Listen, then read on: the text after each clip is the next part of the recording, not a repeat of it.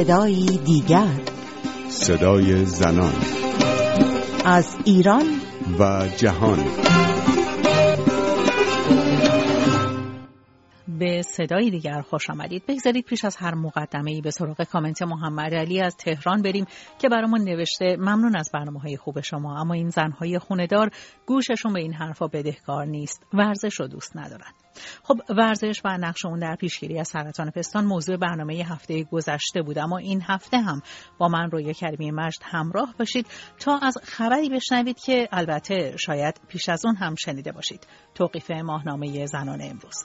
تنها ماهنامه فمینیستی که در یک سال اخیر در ایران منتشر می‌شد و یکی از دلایل توقیف اون پرداختن به موضوع ورزش زنان و خواسته زنان برای ورود به استادیوم های ورزشی مطرح شد. مهرنگیز کار حقوقدان ساکن آمریکا مهمان برنامه این هفته ماست. خانم کار از نظر شما چرا مجله زنان توقیف شد؟ جمهوری اسلامی هیچ یک از مطبوعاتی رو که بخواهند با زبان مردم حرف بزنن هم از زن و مرد و احیانا ایده ها و نظریه های مردم رو انتشار بدن نمی‌تونه کنار بیاد. سقف تحملش خیلی نسبت به زنان پایین تر است از مسائل دیگه. اینو در همه دوره های بعد از انقلاب ما تجربه کردیم. ولی در یک دوران به خصوص بود که پیشینه همین مجله که حالا اسمش هست زنان امروز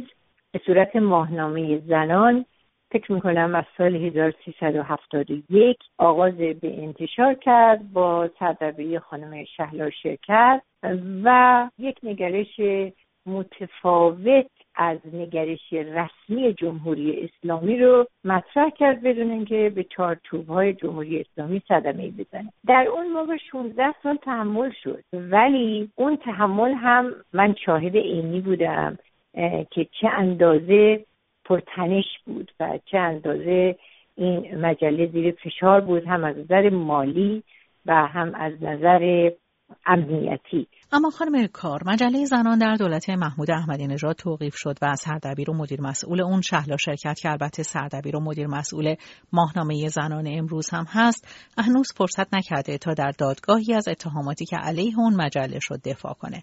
به نظر شما اصلا انتشار مجله زنان امروز چه نیازی رو در جامعه امروز ایران برطرف می‌کرد؟ در این دوره خاص زنان ایرانی به شدت گرفتار نبود تریبون هایی هستند برای اینکه حرفهاشون رو بزنن مشکلاتشون رو طرح کنن. اساسا در خود مطبوعات غیر زنانه هم بحث های زنانه و مسائل روز زنان ایران قابلیت انتشار نداره. خیلی به ندرت روی مسائل عمده زنان اساسا تحلیلی اضافه نمی‌تونن بکنن مطبوعات یا خطر نمی‌کنن به این منظور. بنابراین خب خیلی خیلی نیاز بوده و هست نه فقط به یک مجله زنان امروز و بلکه به چندین مجله زنانه اما جای خالی نشریات زنانه ای که بخواد مخاطبینش رو از های مختلف زنان و حتی مردان انتخاب بکنه خالی بوده و هست. اما خانم کار اونطور که رسانه ها در ایران مطرح کردن و در صفحه فیسبوک مجله زنان امروز هم مطرح شده یکی از دلایل توقیف مجله زنان امروز پرداختن به موضوع ازدواج سفید بوده. موضوعی که ماها در نشریات مختلف به اون پرداخته می‌شد و البته تنها قربانی اون گویا مجله زنان امروز بوده.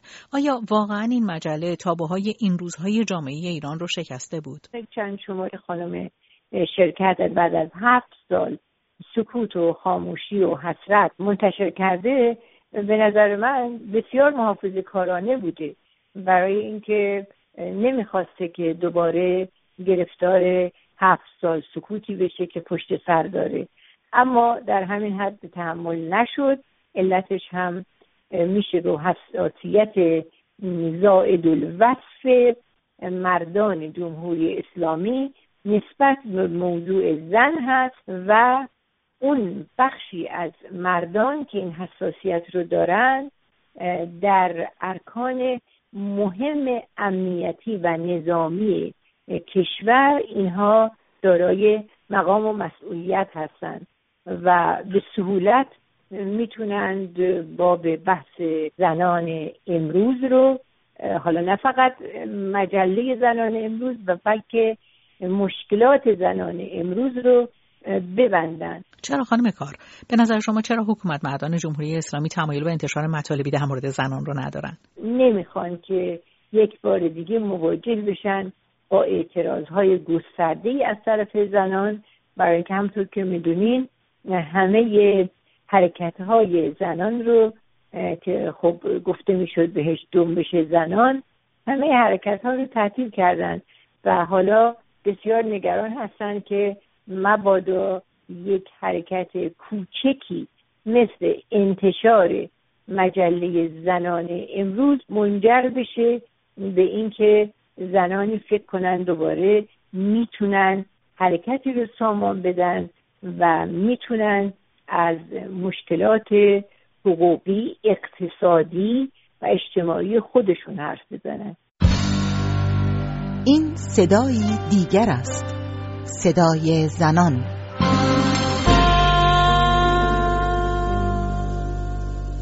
خانم کاربین از منظر دیگری به این موضوع بپردازیم. همونطور که شما گفتین در 20 چند سال گذشته بعد از سال 71 و انتشار مجله زنان تنها شهرها شرکت بوده که با انتشار این ماهنامه و بعد هم ماهنامه زنان امروز تلاش کرده مجله رو برای زنان ایرانی منتشر کنه که به حقوقشون علاقه مندن در این فاصله زمانی ما شاهد انتشار چند شماره فصلنامه یا گاهنامه جنس دوم هم بودیم که خانم نوشین احمدی خراسانی از فعالان سرشناس مسائل زنان اون رو منتشر می‌کردن. اما چرا در این مدت هیچ مجله مشابهی منتشر نشد. چرا دیگه فعالان حقوق زنان هیچ وقت وارد این عرصه نشدن؟ من تصور می‌کنم احتیاج به ریسک کردن داره. یعنی احتیاج به این داره که کسانی که روحیه خطر کردن دارن وارد این حوزه بشن.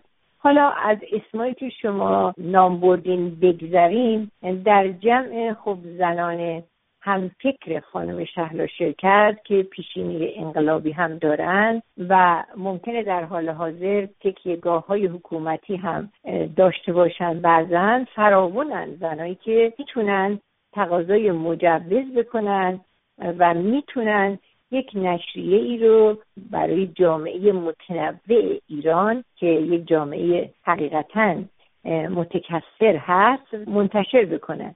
ولی عموما از خطر کردن گریزان هستند و خیلی شجاعت می‌خواد برای اینکه بعضی وقتا مردانشون مانعشون می‌شد و بعضی وقتا خودشون ترجیح میدن که گرفتار این رفت آمدهای اطلاعاتی و افتخیزهای امنیتی نشن جز خانم شهلا شرکت ما اگر بررسی بکنیم نمی‌تونیم. مثلا خانم نوشین احمدی بسیار تلاش های دیگری هم کردن. ولی نشریهشون نتونسته چنان تیراژی داشته باشه و چنان تأثیری داشته باشه که ماهنامه زنان داشت. با همه اینا خانم کار نمی‌تونیم منکر تمام تلاش های بقیه فعالان عرصه مطبوعات زنان باشیم. خب خانم خراسانی انرژی خودش رو در جاهای دیگه گذاشته و بسیار هم ریسک کرده. اما در حوزه مطبوعات ما نمی‌تونیم مطبوعات زنان ادعا بکنیم که کسی غیر از خانم شهلا شرکت در این حوزه ایستادگی کرده برای اینکه بینش و نگرشش این بوده که زنان ایرانی لزوما همه اونها دارای یک نوع تفکری که مثلا میشه گفت تفکر غالب فقهی در جمهوری اسلامی هست نیستند این خلع همچنان باقی است. خانم کار به نظر شما چرا هیچ نشریه دیگه نتونسته این وظیفه رو بر دوش بکشه و در میان زنان راه پیدا کنه؟ ایران جامعه متحولیه. زنانش زنانی هستن که در تحولات اجتماعی همین 35 ساله بعد از انقلاب بسیار نقش ایفا کردن. خب نیاز دارن به غذاهای فرهنگی غیر از اون غذاهایی که فقط اونها رو می‌بره به سمت ارزش ها و شعارها. و به نظر من این در رو که دارن به شدت میبندن به نمی‌ذارن روزنه باز بشه در نهایت مشکلات بسیار زیادی ایجاد می‌کنه حتی برای حکومت. با سپاس از مهرنگیز کار حقوقدان ساکن آمریکا. زن اسفن رادیو فردا رو به خاطر بسپارید.